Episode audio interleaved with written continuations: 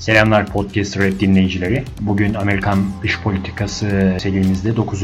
bölümümüzdeyiz. Bu bölümümüzde Amerikan dış politikasında Türkiye Cumhuriyeti'nin yeri ve Türkiye Cumhuriyeti ve Amerika Birleşik Devletleri arasında özellikle son 10 yılda ön plana çıkan gerginlikler bağlamında ilan edilmemiş bir savaş ortamının niye oluştuğunu ve bu sürecin nasıl oluştuğunu, bu sürece savaş ortamı sürecine nelerin katkıda bulunduğunu ele alacağız. Öncelikle Cumhuriyet'in ilk yıllarına bakacak olursak Amerika Birleşik Devletleri ve Türkiye arasında çok samimi üst düzey bir diplomatik ilişki tesis edildiği ön plana çıkmakta. Ve bu samimi ilişki seyri 2. Dünya Savaşı ve Soğuk Savaş dönemlerinde de sürdürülmektedir. Özellikle 2. Dünya Savaşı'nda Amerika Birleşik Devletleri'nin savaşın kazanılmasından sonra dünya lideri olarak ön plana çıkması ve Batı bloğunun liderliğini üstlenmesi ve Batı bloğunun lideri olarak liberalizm değerlerini önceleyen ve komünizme savaş açan bir ülke olarak ön plana çıkmasıyla Türkiye Cumhuriyeti'ni daha önemser bir e, pozisyona geldiğini gözlemlemekteyiz. Bu dönemde Türkiye'yi yönetmekte olan üst düzey bürokratlar ve şahsiyetler Amerika Birleşik Devletleri ile ilişkileri önemseyen bir takım açıklamalarda bulunmuşlar. Mesela o açıklamalara biraz gözacak olursak o dönemin başbakanlarından Şükrü Saraçoğlu Amerika Birleşik Devletleri için Amerika Birleşik Devletleri dünyanın en mükemmel çocuğu ifadesini kullanmış. Yine dönemin başbakanlığını ve daha sonra da Cumhurbaşkanlığını yapmış olan Celal Bayar'ın ifadesi ifadesine göre de Türkiye Cumhuriyeti e, NATO'ya alınarak NATO'nun imanlı bir uzvu olacaktır ifadesini paylaşmıştır. Ve o dönemin Amerikan Birleşik Devletleri, Amerika Birleşik Devletleri Başkanı Roosevelt hakkında Cumhuriyet Halk Partisi milletvekili Muhittin Pars'ın paylaşmış olduğu ifadede oldukça dikkat çekicidir. Muhittin Pars ifadesinde Amerikan Birleşik Devletleri Başkanı Roosevelt için peygamber gibi temiz, kusursuz bir şahsiyet ifadesini kullanmıştır. Bu paylaşım paylaşımlardan, bu ifadelerden de yola çıkacak olursak o dönemlerde Amerika Birleşik Devletleri'nin Türkiye'ye komünizmle mücadelede, Sovyetler Birliği tehdidiyle mücadelede çok ciddi bir önem atfettiğini zaten bilmekteyiz. Truman Doktrini, Marshall Planı gibi desteklerle ve tabii o dönemin siyasi yöneticileri de bu destekler karşılığında Amerika Birleşik Devletleri ile olan ilişkilerin samimiyetini vurgulamak amacıyla biraz önce belirttiğim tarzda açıklamalar paylaşmışlardı. Tabii Soğuk Savaş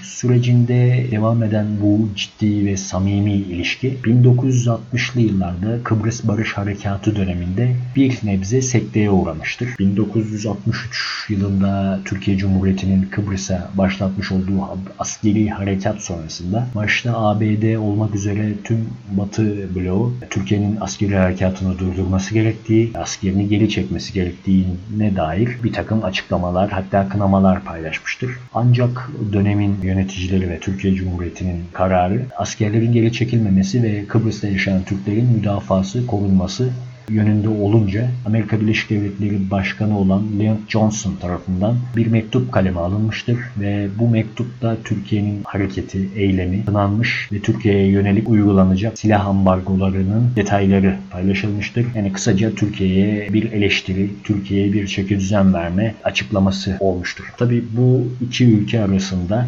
Cumhuriyet'in ilk yıllarından bakacak olduğumuz zaman ilk diplomatik kriz olarak ele alabiliriz. Kıbrıs Barış Harekatı'nın Irak'ında yaşanan bu kriz, silah ambargosu o dönem için Türkiye'ye şöyle bir avantaj sağlamıştır. Şu anda mevcutta Roketsan, Aselsan, Havelsan gibi bir takım savunma şirketlerinin ilk nüveleri ve kökleri esasen bu silah ambargosu döneminde atılmıştır. Yani Türkiye Cumhuriyeti bu silah ambargosu ile beraber kendi savunma sanayini teşkil etme, kurma girişimlerini başlatmış ve bu alanda da oldukça başarılı olmuştur. Bu dönemden sonra 1970'ler ve 80'ler yine Amerika Birleşik Devletleri ile orta düzey hatta bazı dönemlerde samimi ilişkilerin olduğu bir dönem olarak geçirilmiştir. Tabi o dönemler Türkiye için biraz daha kayıp ve kaos dönemleri olduğu için Türkiye içeride yaşadığı bunalımlardan dışarıyla ilişkilere vakit ayıramamış. 1980 1980'li yıllarla beraber özellikle darbe sonrasındaki hükümetin NATO'ya ve Amerika'ya bağlılığı ve 1983'te yapılan seçimlerle beraber Özal'ın iktidara gelmesiyle birlikte Amerika Birleşik Devletleri ile yeniden üst düzey ve samimi bir ilişki ortamı tesis edilmişti. O dönemde gerek başbakan olan gerekse daha sonra Cumhurbaşkanı olarak görev yapan Turgut Özal'ın Amerikan Başkanı Baba Bush ile kurmuş olduğu ikili ve samimi ilişkiler e, iki ülke arasındaki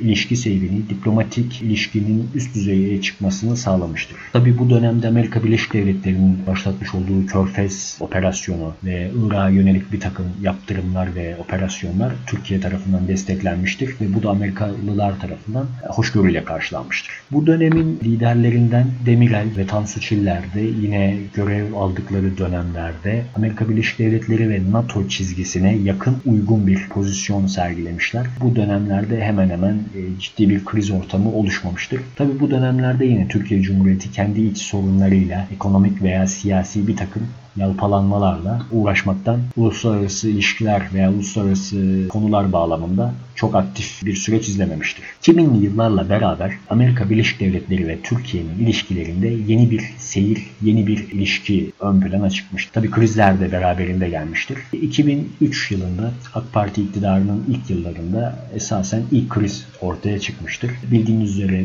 11 Eylül'de gerçekleşen terör saldırısı sonrası, İkiz Kuleler'e gerçekleştirilen terör saldırısı sonrası Oğul Bush döneminde yani Başkan Oğul Bush döneminde teröre ve İslami teröre parantez içinde kullanacak olursak karşı bir savaş açılmıştır. Bu savaşta da ilk hedeflenen yerlerden birisi Afganistan ve Irak olmuştur. Irak'a müdahale etmek için Amerika Birleşik Devletleri o dönemde Türkiye'de bulunan üssünü kullanabilmek amacıyla Türkiye Cumhuriyeti'nden destek istemiştir. Ve tabi bu desteğin onaylanması için AK Parti hükümeti o dönem Irak tezkeresi olarak da bilinen bir tezkereyi parlamentoya sunmuş. Ancak söz konusu tezkere parlamentodan geçmemiştir. Bu esasen ikili iki ülkenin ilişkilerinde ciddi bir kriz olarak o dönem ön plana çıkmıştır. Esasen şu anda baktığımızda bazı sorunlara ve bazı yorumlara yorumlamalara, yorumlayıcı, yorumlayıcılara fikirlerine baktığımızda Amerika Birleşik Devletleri bu kriz daha doğrusu tezkerenin kabul edilmemesi durumunu halen kabul edememekle beraber bunun intikamını alıcı birçok e, hamlede bulunmuştur. Bunları da tek tek birazdan sayılacağım. Bu Irak tezkeresi sonrasında yaşanan çuval krizi, Irak'ta bulunan Türk askerlerinin başına çuval geçirilme krizi esasen ilk Amerika'nın ilk intikamı olarak ön plana çıkan unsurlardan birisidir. Amerika Birleşik Devletleri o dönem Türk askerlerinin başına çuval geçirerek esasen Irak'ta daha önceden talep etmiş olduğu tezkereye e, yanıt alamamıştır alamamanın veya onay alamamanın bir intikamını aldığı şeklinde kamuoyunda ve uluslararası çapta bir yoruma sebep olmuştur. Tabi ilerleyen yıllarda Amerika Birleşik Devletleri ile Türkiye arasında Irak krizinden sonra diğer krizler de ön plana çıkmıştır. Orta Doğu'da çok ciddi bir kriz olarak Filistin sorunu her iki ülke arasında kriz olmasına sebebiyet vermiştir. Çünkü Amerika Birleşik Devletleri Filistin sorununda İsrail'i destekleyici bir pozisyon ve tutum sergilemiş. Türkiye Cumhuriyeti ise bunun tam karşısında bir pozisyonda olmuştur ve bu bir kriz ortamına sebebiyet vermiştir. Bir diğer kriz ortamını tetikleyici unsur ise Ermenistan'ın soykırım iddiaları ve soykırımın kabul edilmesi olayıdır. Amerika Birleşik Devletleri de bunu uluslararası çapta birçok defa araç olarak Türkiye aleyhine kullanmıştır ve kullanmaya devam etmektedir. Tabi Obama döneminde yaşanan Arap Baharı ile beraber Türkiye Cumhuriyeti'nin bölgede yaşadığı o ciddi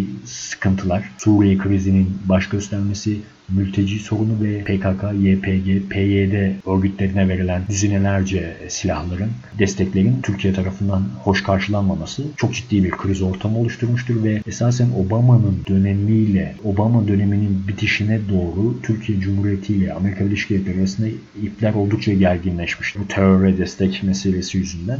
Tabi 2016 yılındaki Fethullahçı terör örgütünün darbe girişimi ise zaten krizleri en üst seviyeye taşıyan bir unsur olarak ön plana çıkmıştır. Bu dönemde yine Türkiye Cumhuriyeti Amerika Birleşik Devletleri'ne defalarca kınamalarda, eleştirilerde bulunmuştur. Türk Amerika Birleşik Devletleri de tabii Türkiye Cumhuriyeti'nin vermiş olduğu bu tepkilere esasen çok da dikkate almayarak yine terör ve terör unsurlarına destek vermeye devam etmiştir. Tabii bu des bu krizlerden sonra yaşanan bir takım farklı krizler de ön plana çıkmıştır. Hem diplomatik hem siyasal anlamda ciddi kriz, ciddi tansiyon yükselmelerine sebep olmuştur. Mesela vize krizi ön plana çıkan bir unsurdur. Türkiye Cumhuriyeti teröre destek verme babında 12 Amerikalıyı tutukladıktan sonra, gözaltına aldıktan sonra Türkiye'de Amerika Birleşik Devletleri Türkiye'ye yönelik vizeleri kaldırma hamlesinde bulundu. E, ve daha sonra Rahip Branson'ın Türkiye'de alıkonulmasından, gözaltına alınmasından sonra Amerika Birleşik Devletleri yine Halkbank'la alakalı davalarda ve Türkiye'deki bazı görev yapmış bürokratlara yönelik hem gözaltı alma hem de yaptırım uygulama gibi bir takım hamlelerde bulundu. Hakeza Rahip Branson'ın salı verilmesi olayları ve bir takım başka olaylar da ciddi manada iki ülke arasındaki gerginlikleri üst seviyeye çıkartmıştır. Tabii biz size krizinden sonra çok ciddi ve ön plana çıkan kriz olarak S-400'leri vurgulayabiliriz. S-400'lerin alınmasıyla beraber Türkiye Cumhuriyeti Amerika Birleşik Devletleri nezdinde tabi bu S-400'lerin yanında F-35'leri de ekleyebiliriz. Türkiye Cumhuriyeti S-400'lerin alınmasıyla beraber ABD nezdinde hasım ülke olarak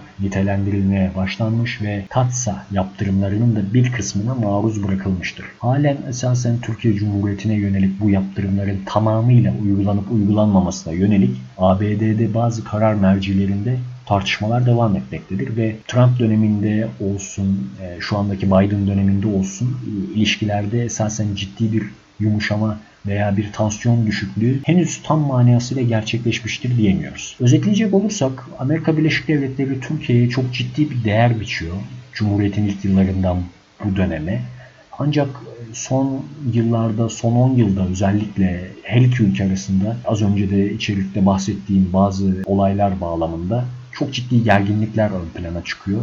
Tabi ABD için Türkiye hala çok önemli. Orta Doğu'da çok başat bir aktör. Ancak her ne kadar bu başat aktörlük rolü olsa da Amerika Birleşik Devletleri bu başat aktörü cezalandırmak, yeri geldiğinde de kendine tabi hale getirebilmek amacıyla gerginliği üst seviyeye tırmandırmayı amaçlıyor. Bu gerginliğin şu andaki Biden döneminde de hala daha sönmemiş olması ve ilerleyen süreçte de yakın vadede sönmeyecek olması öngörülebilmektedir. Türkiye Cumhuriyeti'ndeki siyasi denklem veya iktidar değişikliğinin de bu gerginliğinin sönmesini hemen oluşturabileceğini çok öngörmüyorum. Çünkü Türkiye Cumhuriyeti ciddi bazı güvenlik sorunlarıyla karşılaşmakta ve bunlardan ödün vermemektedir. İlerleyen süreçte de her iki ülkenin inişli çıkışlı ilişkileri ve gerginlik durumu devam edecek olup bakacağız bakalım. Diplomatik anlamda her iki ülke hangi hamlelerde veya ne gibi taleplerde, isteklerde bulunacak karşılıklı. Bunları hep beraber izleyip göreceğiz. Bir dahaki bölümde görüşmek üzere. Keyifli dinlemeler.